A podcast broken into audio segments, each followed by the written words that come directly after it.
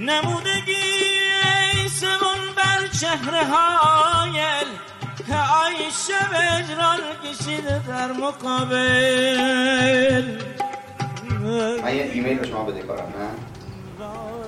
امروز انجامش میدم. همین امروز. چقدر یا علی در واقع برای لنز نمی‌تونم صحبت کنم. یه آدمی با هم حرف بزنه به آدم جواب میده حالا دوربینم فیلم برداری بکنه یا نکنه.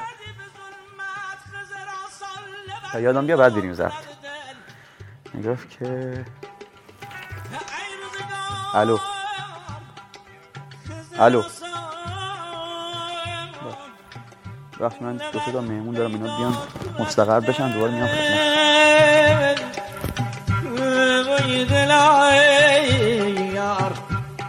کوچه ما پشت یک کبابی بود. کبابی هم نه یه رستوران خوبی بود تو بوشهر هواکشش تو کوچه ما بود. من بچه که بودم خیلی کباب دوست داشتم. کباب کوبیده خیلی دوست داشتم.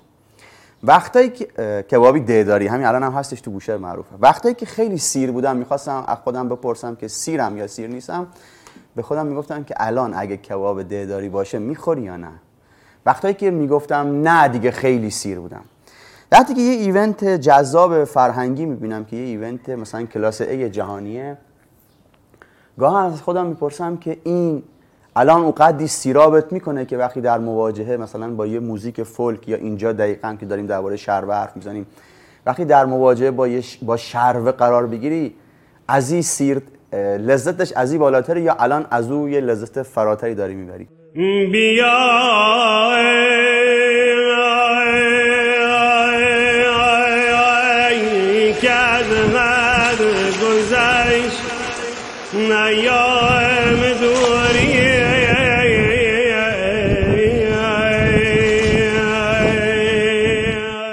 آثار شورانگیزی که چه بغض تو گلوت بیارن و چه خنده تو صورتت بیارن در همه لول های هنرهای هفتگانه جهان که بخوام بررسی کنم این یه دیالوگ خیلی شخصیه که دارم الان جلو به شما با جلو دوربین میگمش. همشون برای من یک یا دو پله از شهر عقبن. یعنی اگه اونا خیلی کیفورم کرده باشن و کیفناک شده باشم باز می‌تونم پشتش یه شروه گوش بدم و حالم با اون شروه یه استپ بره بالاتر. یه چیزیه که الان دیگه در نزدیکای چهل سالگی هم فکر می‌کنم که سی و سال با منه. و اینقدر محصور و مسهورش هم که فکر می‌کنم که تا قبرم با باشه. هر مدلیش هر جوریش چه یک آدم خوش صدایی بخونه چه یه آدم بد صدایی که و خیلی عجیبه که نمی‌دونم حالا شما که تو موسیقی شاید باید بشه بپردازین آدمایی که خیلی خوش صدا میخوننش دیگه دوست ندارم. یعنی خیلی بر همه چیش اشراف دارن و خیلی تمام تکنیک های زوایای صوتیش و هر چیزشو می‌تونن رعایت کنن. دیگه برای من از از قالب انسان در میاد و میشه یه آدم موزیسیانی که همه چیز اینو می‌تونه برآورده کنه. ولی همین اواخر یه شروی شروی دیدم و گذاشتم تو هم یه اینستاگرام کوچیکی دارم. شروی الان برای تصویرش کنم که چطوریه. یه آدمیه 67 سال 70 سال. اگه درست بگم. صدای مرغ خروسان. الان به بحثمون می‌خوره. نشسته پای یه تیر برقی شب پای یه جوب آبی داره از زیر پاش رد میشه. یه سطل شهرداری آشغالی هم اونجا گذاشته. دو نفرم رو ترک موتور نشستن داره همطور گوش میدن. لیوان چاییش هم اینجا آوردن براش که بخوره. و صداش با ای که با او صدای من سفرهای دوردستی رفتم و میرم. ولی صداش یه جور زنگداری انگاری یه چیزی رو آهن می‌کشی. احتمالا چون از نزدیک ندیدمش دو تا دندوناش هم افتاده. تمام کاراکتری که دلم می‌خواد یه شروعی داشته باشه ای داره و تمام او انحراف از معیاری که دلم میخوادم داره. انحراف از معیاره تو ذهن من بدویت معنا میشه. یعنی نمیشه یک نفر شربه بخونه بدون بدویت و من دلم بلرزه براش. یعنی حتما می‌خوام یکی شربه بخونه و تمام این انحرافات رو داشته باشه. اگه همه چی مک با زاویه صفر روی یک معمار روی یک معیار جهان شمول موسیقیایی باشه دیگه برای من از داستان تویی میشه و نمیخوامش بشنوم چون شروه مثل همه آواهای فولک فقط تجمع و ترکیب نوت‌های درستی نیستن که باید اجرا بشن. همشون بلا شک یه داستانی تو خودشون دارن. که وقتی از داستان تویی میشن خیلی برات یک کالای توریستی در زرورق پیچیده شده ای میشه که می‌تونید توی قفسه هر فروشگاهی بخریش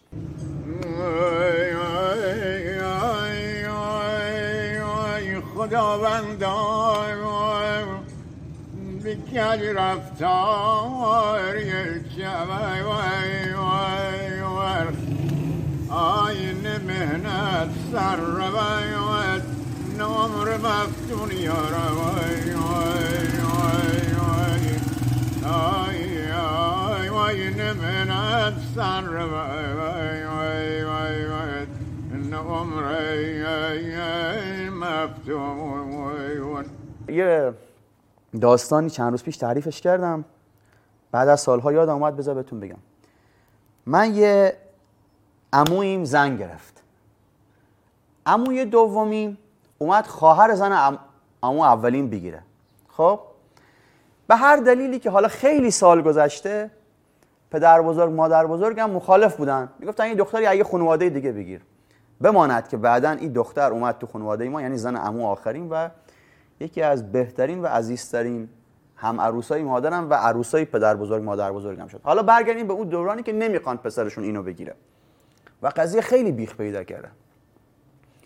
و قدی عموی من عاشقش بود رفت و اومد و خانواده مجاب شد که بگیر. حالا که می‌خوای بگیر. مشکل اساسی که نداشتیم فقط دلمون نمی‌خواست. حالا بگیر.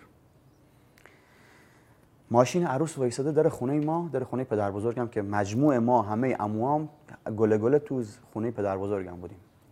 ماشین وایساده عروس می‌خواد پیاده شه. یه رسمی دارن اینا و من نمی‌دونم چون مال روستا بودن. یادم نمیره پدر بزرگم یه آدم قد بلندی بود دیدون ای کلاه یاد داشت یه سیبیل از این سیبیلا چی بهش میگن؟ تو سینما هم خیلی معروفه. چی میگن این سیبیل خط؟ کرک کلارک گیبل.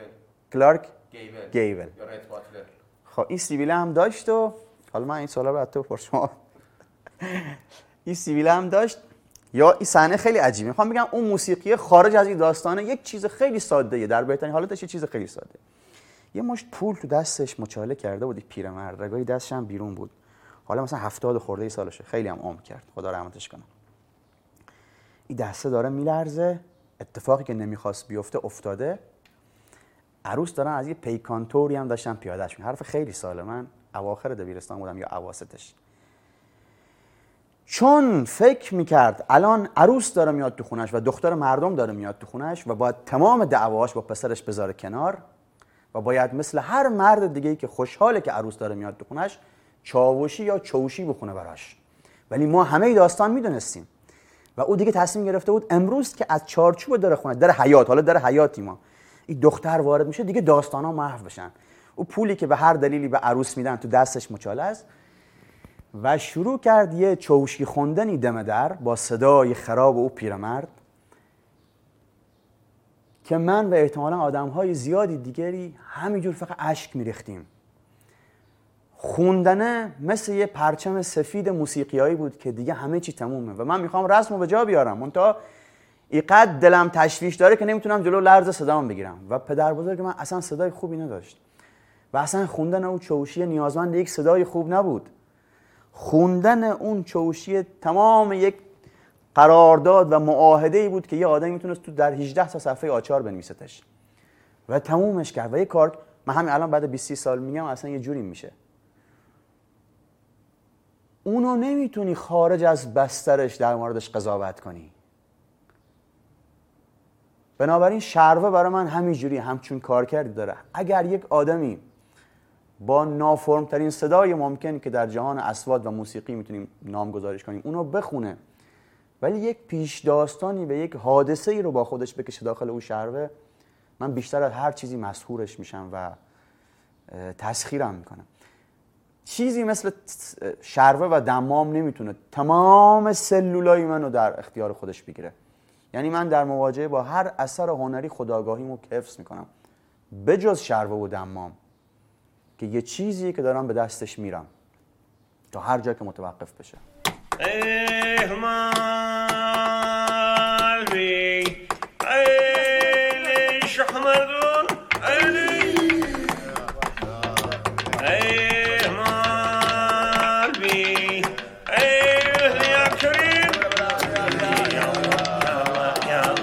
برای من به شخص اوقات درصد غمگینی که صدور میشه دریافت نمیشه. یعنی برای من یه چیز خوشایند عاشقانه ایه که حتی اگر باش اشک بریزم هم اشک غم تمام ایاری نیست.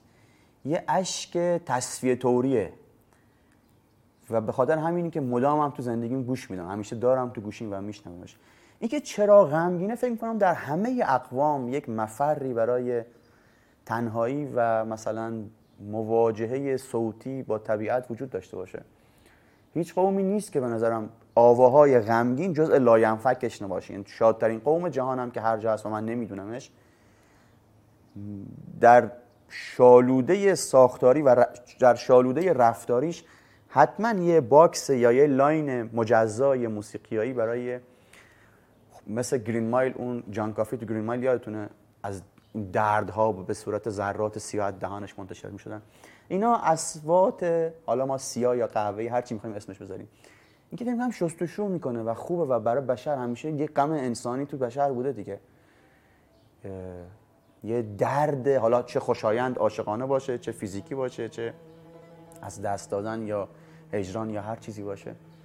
نمیش چون انسان رو نمیشونیم از این نمی‌تونیم از این پوزیشن ها جدا کنیم بنابراین نمی‌تونیم فکر کنیم که یه خونه پنجره نداشته باشه. چون بالاخره باید هوا بیاد توش این هوا بچرخه دیگه. اون پنجره خونه یه تن آدمیزاده به نظرم. لحظات غمگین موسیقیایی. کسی که ره به بیدادم برنه خبر بر سر خبر بر سر آزادم برنه تمام خوب رویان جمع گردن. افسانه ها بیشتر پیرامون فایز برقرار. یعنی در مورد مفتون یک روایت عجیب غریبی نیست که بخوایم حالا بین surreal و real رفت و برگشت کنه. در مورد فایز هست و از آنجایی که شخصیتی مثل فایز نه یک شخصیت تاریخی نه یک شخصیت سیاسی که اگر چیزی در مورد روایت ها اثبات بشه مثلا یه 300 سال تاریخ ایران یا بوشهر عوض بشه بنابراین من اگه خودم یک واحد آماری از مردم در نظر بگیرم هیچ وقت مجد نشدم که بفهم این حقیقت داشت که با یک پریانی در یک خانه خرابه ای در یک روستای ارتباط داشت یا نه. چون که چه بسا یه واشه که اگه بخوام بگم دلم می‌خواد که اصلا افسانه باشه. چون ما داریم با یک عنصر هنری برخورد می‌کنیم و هر چی این وهمالودتر باشه در گذر زمان در پرسپکتیو زمانی که ازش دور میشیم جذابتر هم میشه.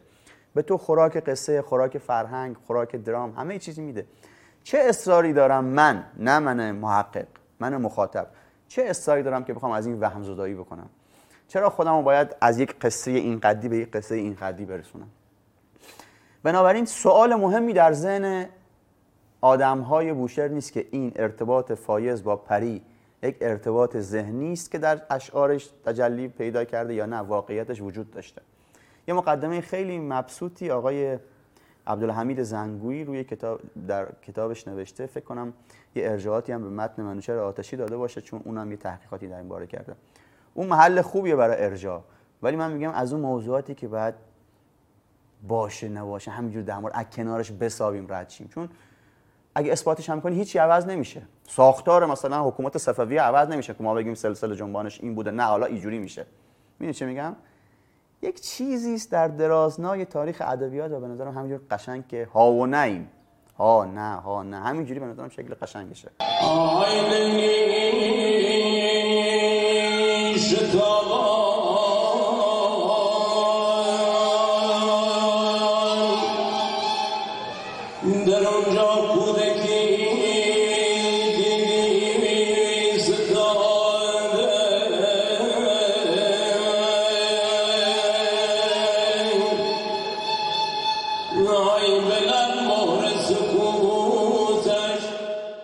خیلی کلی بخوام بگم که این فایز یه ارتباطی می‌گیره با یک مجموعی از پریا. حالا به چه شکلی مواجه میشه یادم نمیاد ولی خب به یکیش دل میبنده. به یکیش دل میبنده مونتا یک منع دراماتیک یا یک مانع دراماتیک هم سر راش قرار می‌گیره. مانع اینه که تو می‌تونی در جمع ما و خانواده ما باشی و با این پری زیبارو در ارتباط باشی تا روزی که هیچ کدوم از ابنای بشر از قصه تو خبردار نشن. از اون ور داستان اونقدری از خورد و خوراک میفته و در یک حالت جنونواری زندگی به سر می‌بره که امه هاش یادمه یادم اگه درست بگم امه هاش میان سمتش و حالا روایت هم یکم خب بعد مذهبی داره. قرآن می‌ذارن تو سینهش که تو باید بگی چتن چه دردی داری مشکلت چیه و از کجا داری مسئلت از کجا آب می‌خوره. او قدری احاتش می‌کنن بالاخره مجبور به گفتن میشه. و برمیگرده به اون خرابه یا زیر درخت کناری که بوده و طبق پیشبینی که تو پیش داستان افسانه هست دیگه از پری هیچ خبری نمیشه. رباعیات یا مصراع‌های زیادی هست توی شعرهای فایز که حالا حتما به خاطر اونا داریم می‌پرسین. درباره هجران این پریه است. که چه باش کرد چه به روزگارش اومد بر رفتنش باعث چه چیزایی شد عزیزم و گر کویز غم بر سینه دارم گر در دل غمی دیرین دارم داد داد آی آی آی خداوند داد دل وی وی وی وی آوای دل بر مسوزم تو میدانی دلی وی وی وی بکل دارم وی بدلم وی دای یک یه ویدیویی اه، همین دو سه روز دیدم یکی از رفیقامون تو کردوان او طرفا یه پیرزنی نشسته قلیون جلوشن بعد این نی قلیون اینجا لپش گیر افتاده و داره نخ میریزه نخی که باش عبا درست کنه اونجا خیلی عبا بافی دارن اولا که همین جسچر این نی قلیون و محل اتصالش با کجای لب و اینا بر من چل سال زندگی. حالا اونم یه زنش هفتاد هفتاد خورده سال است. یه دو بیتی می‌خونه. خیلی دو بیتی غریبی حالا نشنیدمش. حالا ممکنه که من پس و پیش بخونمش. ولی می‌گفت که به دست غم روام تا زور پامن. یعنی تا پام زور داره به دست غم میرم. به هر بعد خیلی بد اقبال هم. میگه به هر جا می‌روم تا غم نهامن. یعنی غم جلو من بعد همش سر هم می‌خونم برم بر کشتی دوری نشینم. ز اقبال بدم غم ناخدا من حالا دوباره سر هم میخونمش می‌گفت که ز دست غم روم تا زور پامن. به هر جا می‌روم غم به هر جا می‌رسم تا غم نهامن. برم بر کشتی دوری نشینم ز اقبال بدم غم ناخدا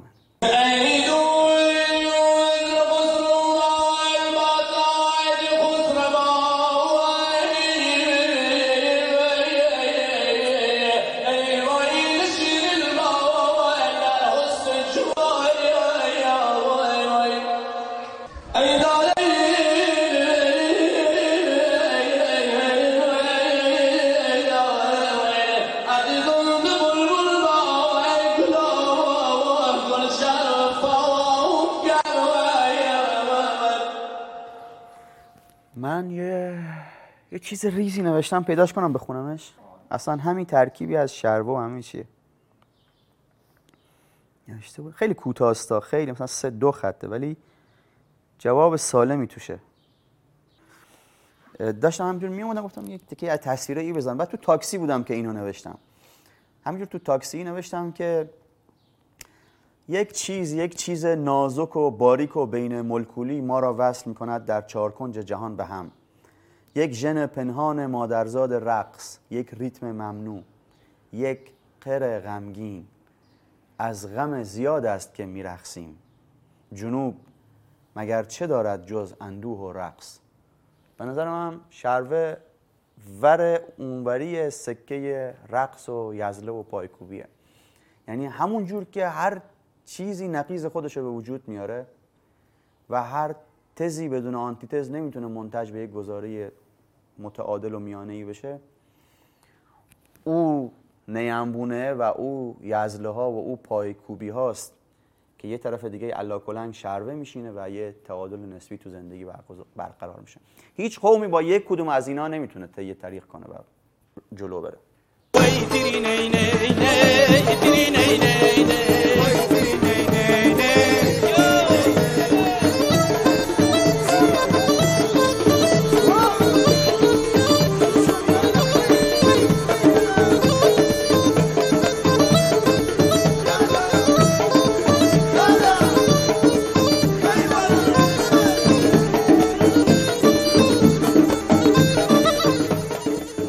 تاثیر موسیقی آفریقایی در موسیقی بوشهر و حالا احتمالا هرمزگان به قد.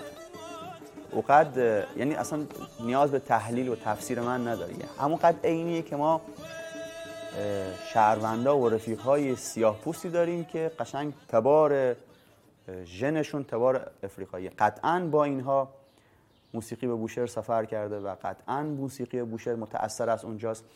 یک یه فکت موسیقیایی بخوام بدم.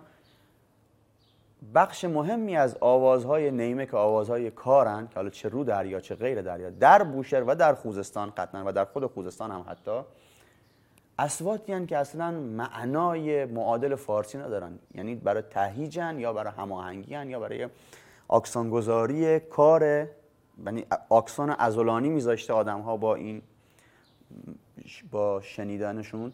که اون اصلا معنی ندارن و معنی نداشتن اینا به نظر من که اصلا تحقیق نکردم و اصلا تمرکز نکردم حتما یک ریشه و یک اصل و سورس آفریقایی می‌تونی برای اینا متصور بشی. هیچ کی در این قضیه که موسیقی بوشهر و هرمزگان متأثر از موسیقی آفریقاست هیچ شکی نداره. یه, یه, یه, ف... یه دلیل دیگه هم می‌تونیم بیاریم که اصلا ورود برده هایی که از گمرک اسکله بوشهر ترخیص می‌شدن و میومدن به زندگی میپیوستن. چه در مناطق جنوبی و چه در سفرهای ادامهشون تو فلات ایران به شمالتر. ببین اوقات قضیه شربه در مردم بوشهر بدیهیه که مثلا رویش نخل تو در سرزمین جنوب.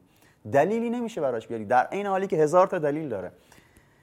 دیگه اصلا نمی‌تونیم از هم جداش کنیم. یعنی همون قد که میگیم جنوب خرما یا حالا مثلا یه سری میوه های از این دست رویش ترانوار معادل خرما که در زمین رویش معادل ترانوار معادل اون در تن مردم در جنوب یکیش همین شربه است. که اصلا هم هیچ آدمی در جنوب یا در بوشهر حالا خصوصا خودشو معطل این نمی‌کنه که دو دنگ صدا داشته باشه که شربه بکنه هر کسی حق داره که شربه بکنه چون هر کسی در مواجهه با غم و تنهایی و یه هجرانی قرار گرفته. هیچ کی تو شروه خوندن قرار نیست به کسی امتیاز بده. چون اصلا مسئله یک مسئله موسیقیایی نیست. مسئله یک مسئله تخلیه روحی روانی انسانی است. ما به هیچ کی نمی‌تونیم بگیم خودتو تخلیه نکن از غم. هیچ stage ی برای شروه وجود نداره. هیچ مسابقه‌ای برای شروه وجود نداره. هیچ کسی نیست که بره یه جای شروه بخونه ما نگاش کنیم. حتی یک مجلس شروه خونی هم برخلاف یک کنسرتی که آقای ایکس یا وای و زد میره کنسرت میده اینجوری. یه محفله یعنی از این شروع میشه. دست به دست 8 تا 7 تا 9 تا آدم میشینن می‌خونن. متعلق به کسی هم نیست حتی. بنابراین ما نمی‌تونیم برند شربه خون داشته باشیم. مجموعه از شربه خون داریم ای وای سلیمونی